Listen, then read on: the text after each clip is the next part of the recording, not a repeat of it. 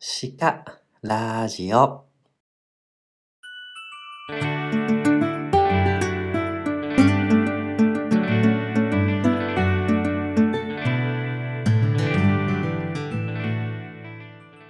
今回で5回目シカラジオ、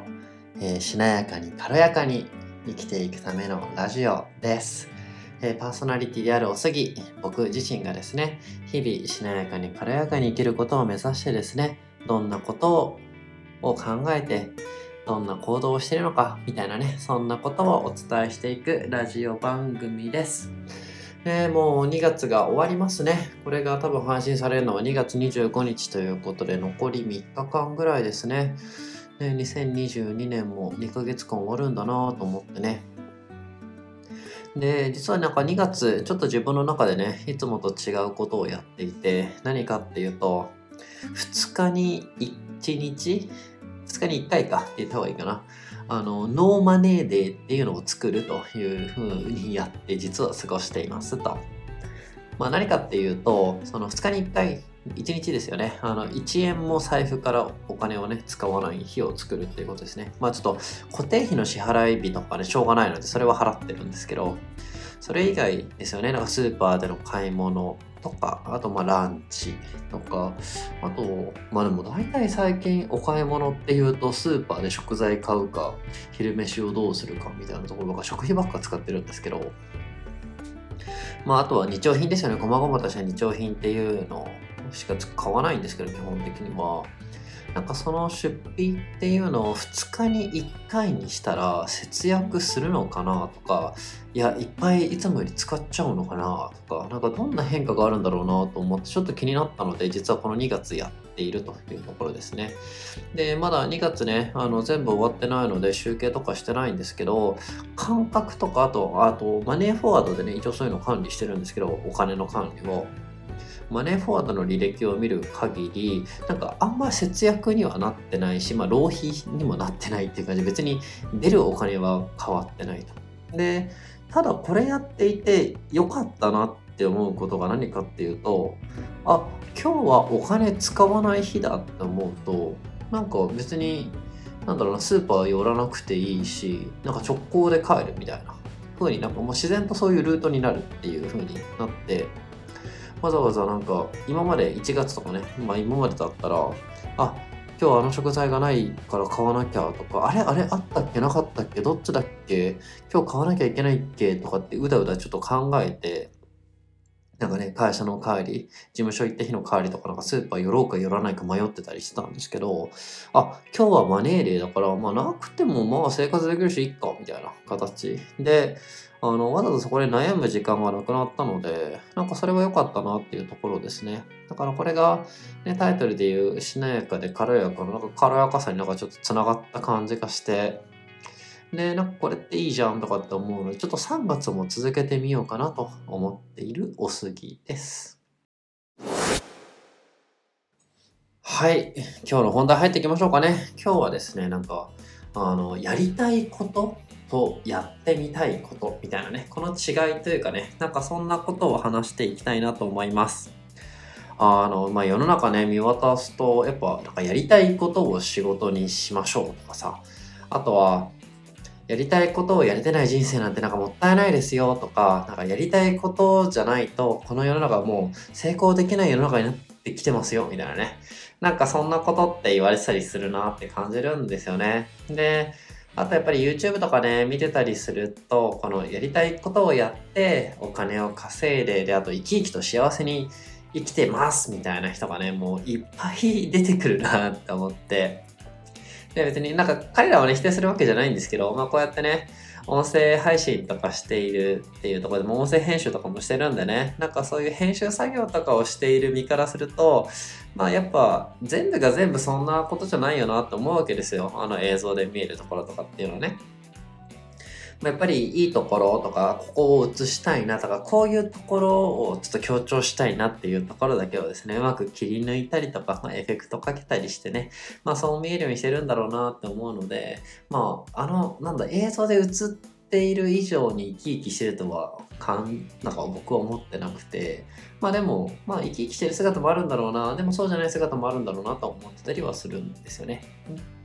でまあちょっとねそんな YouTuber の話を置いといてあの何が言いたいかっていうとそうあの僕自身もねこのやりたいことを見つけてそれを実際にやっていくとかね。でそれでなんか人生を生き生きとさせていく充実していこうっていうのはあそれは同意するしそうだなって思っています。でやっぱそういうふうに生きてる人の方がなんか輝いてるなとも感じるし魅力的だなと思うんですよね。でただなんかこのやりたいことの見つけ方ってなんかちゃんときちんと説明してたりとか見つけ方のハウツーみたいなのがちゃんと整ってたりとかするものってあんまちゃんと見たことないなって思うんですよね。一応ね副業でコーチングをやってたりとかそういう心理学的なこととかね人生を充実させるためにはみたいなこととかも結構きちんと勉強している自分ですらその確率的なね統一された何かあるかっていうとなんかまだ見つかってないんですよね。でただまあこれまでですよねまああの100人以上かコーチングやっててやっぱそういうやりたいことをね見つけていきたいですとか人生で大事にしてきたことを見つけていきたいですみたいなっていうようなコーチングをしていく中でねなんか少しだけ見えてきたことがあるのでまあ僕自身これをやれば絶対見つかりますよとか確証はないんですけどなんとなくこういう風なやりたいことを見つける時のステップってこんな感じなのかなっていうのをね自分の中でも思うものがあるのでそういうことをシェアしていきたいなと思いますと。で結論から言うとねこの今日テーマに書いてると思いますがやりたいこととやってみたいことと書いている通りですねあのやりたいことの前段階としてやってみたいことが来るよなっていう風にやっぱコーチングをしてクライアントさんを見ていたりとかあと自分自身を振り返ったりするとなんかやってみたいことがあってそれに実際ちょっと手を出してみるとか実際やってみるみたいなところであこれいいじゃんとかあやり続けたいとかね。あもう一回やってみたいなって思ってその積み重ねでその事柄をがやりたいことになっていくんじゃないかなと思うわけですよ。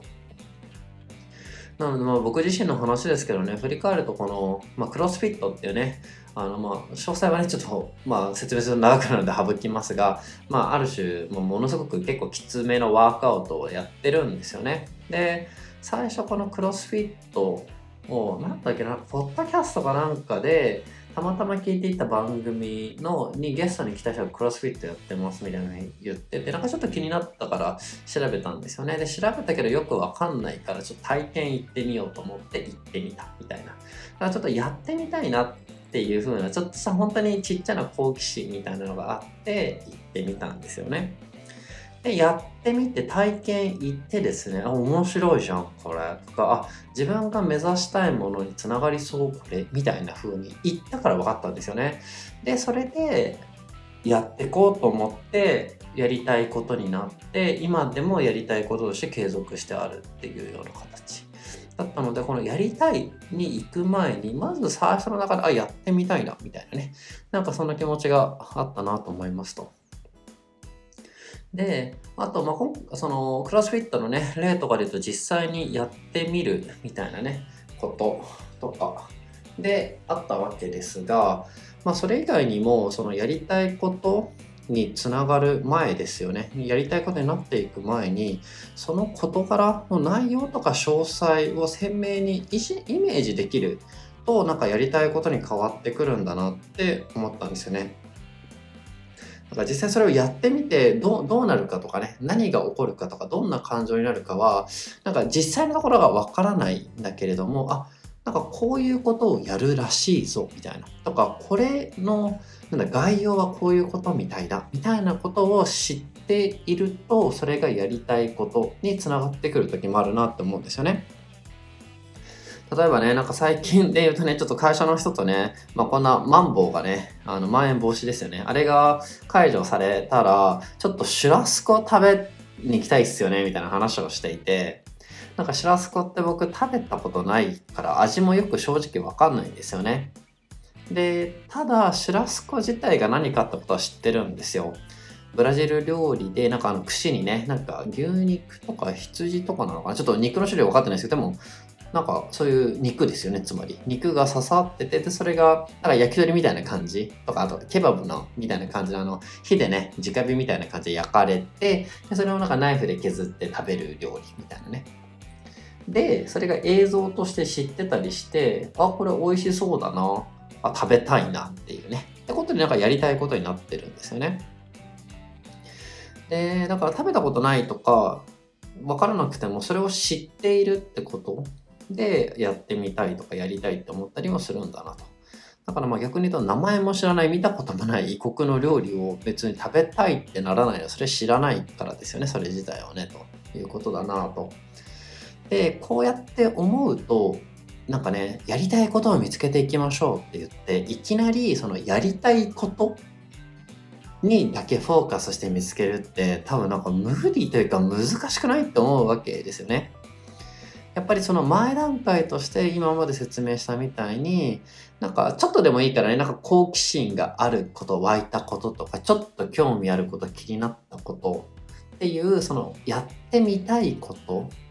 っていうのをまずは見つけていくとかそれがねやってみたいことが今ないのであればなんか新しい環境にちょっと置いてみるとか今まで話したことない人と話してみるみたいなところからなんかあれちょっとこれ引っかかるかもみたいなことを見つけていく作業みたいなのがやっぱ必要なのかなと思うわけですよね。でだからまあやってみたいことを見つけていくのがなんか最初のステップかなとで、ただね、このなんか今言った新しい分野にちょっと飛び込むとか、やったことないことやってみるとか、話したことない人の話しかけても、そこから必ずやってみたいことが見つかるかっていうと、実はなんかそんな、そうじゃない時もあるんでね。だからちょっと厄介なんですけど、まあだからなんか、なんか期待しすぎずになんか、まあでーんと構えてね、いろいろとやっていくっていうことがやってみたいことを見つける、なんか最良の方法なのかなと。ただそこでやってみたいことが見つかるかどうかは正直なんかね運は天命に任せるみたいな感じで運なんだよなみたいなねなんかそんな感じだなって思うんですよでこう思うと僕ちっちゃい時からなんか両親にねいろんな経験をしておきなさいみたいなことを言われたのをなんとなく覚えてるんですよね。で、まあ、母親がえっ、ー、とうちの父親とね結婚する前国際線の客室乗務員やってたこともあっていろんな世界をね飛び回っていたっていうところもあってなんかいろんな世界を見てきた人だったからなんかいろんな経験をしておくって大事なことなんだよっていうのをなんとなく分かってたからかなとも思うんですけどなんかこのいろんなことを経験しておきなさいって結構ね的を得た言葉だったんだなっていうのは今思うとねすごく思うんですよ。で、やっぱりちっちゃい時からいろんなことやらせてもらったなってこととか、あと、まあね、たまたまいろんな巡り合わせでね、大学時代にデンマークに留学できたりとか、あの、社会人になってからもね、3年間タイのバンコクに赴任したりして、で、あと、まあ、赴任だけじゃなくてね、あの、海外出張とかもすごい多かったんですよね。なんかもう、なんか絶対月に1回か2回か海外出張行ってますみたいな。なんか何回成田空港と羽田空港行ったんだろうみたいなね。なんかそのぐらいね、いろいろ、いろいろな異国の地を見てですね、なんかいろんな日本じゃ味わえないこともいっぱい味わったし、まあ逆に日本でしか味わえないこともね、味わってたりももちろんしてたんですけど、なんかそうやっていろんなことやってたなってやっぱ思うわけですよね。で、だから、なんかその時ですよね、なんかいろんなことやっててやっぱりちっちゃい時とか若い時とかねあと時間がなかった時とかお金がなかった時とかもそうなんですけどあの時あこれやってみたいなと思っていろんな制約でねできなかったこととかっていうのが今比較的ね時間もあったりとかねお金もまあそれなりに余裕があったりするのでそれでいろいろ手出してみるみたいないろんなことやってるんですよね。でその中でああやり続けたいなって思ったり、もう一度やりたいなってことが今のやりたいことになっていて、やり続いていることだったりしてるなって僕自身思うんですよ。だからなんかね、あのー、その、なんて言うんだろうな。やっぱりいろんな経験をしていろんなことを知っているからこそやってみたいこともいっぱいあるんだなっていうふうに思うんですよ。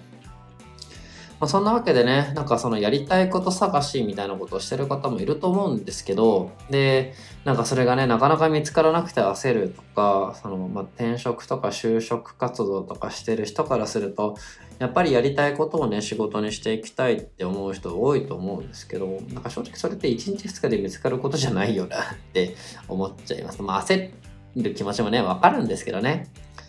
で、だからですね、まあ、やっぱり日頃からですね、やってみたいことって何だろうってね、いろんな新しいことを経験したりしながら、あのそれを察知してですね、そしてそこに手を出してみるとか、あとは興味好奇心があることはですね、まあ、手を出さなくてもなんか調べてみて概要をつかむとかね、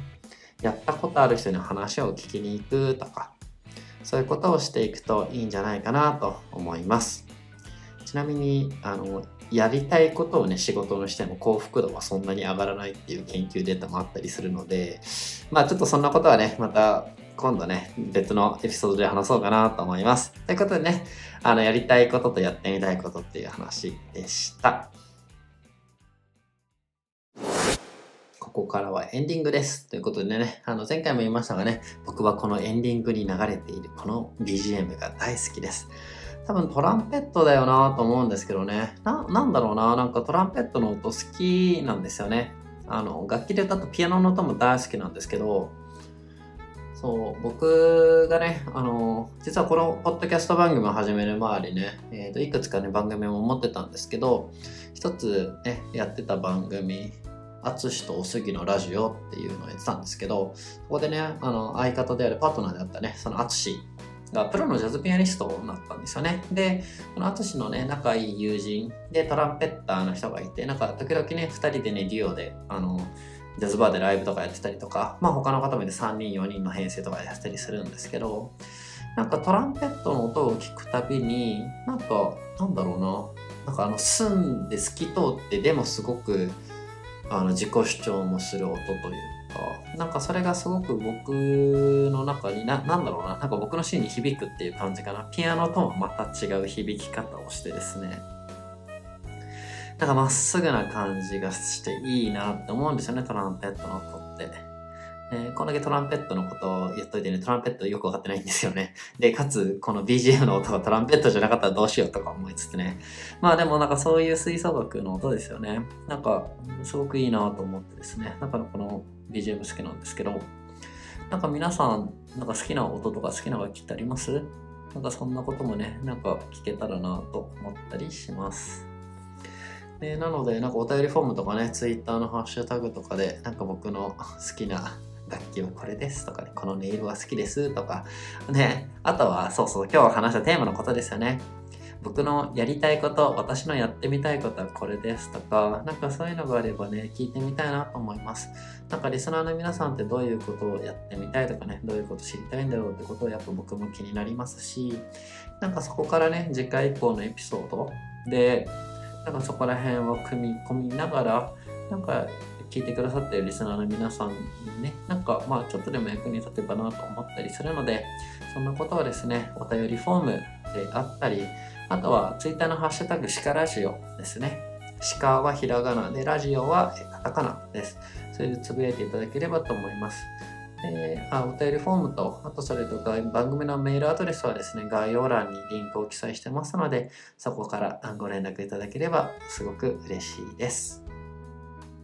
さて、ということでね、2月ももう終わりです。で、そして3月、3月っていうとね、年度末ですし、まあ、ほとんどの会社がね、ちょうど期末だと思うので、あの、皆さん体調とか崩されないように。で、そして、そう、3月ということはですね、ここからどんどん春に向かっていくわけで、ちょっとずつね、気温も暖かくなっていくということで、僕は、あの、気温が暖かくなっていくことはすごく嬉しいので、ね、そんなことをね、期待して、あの、また次回の配信を楽しみにしていただければと思います。それでは、それではここまで聞いてくださってありがとうございました。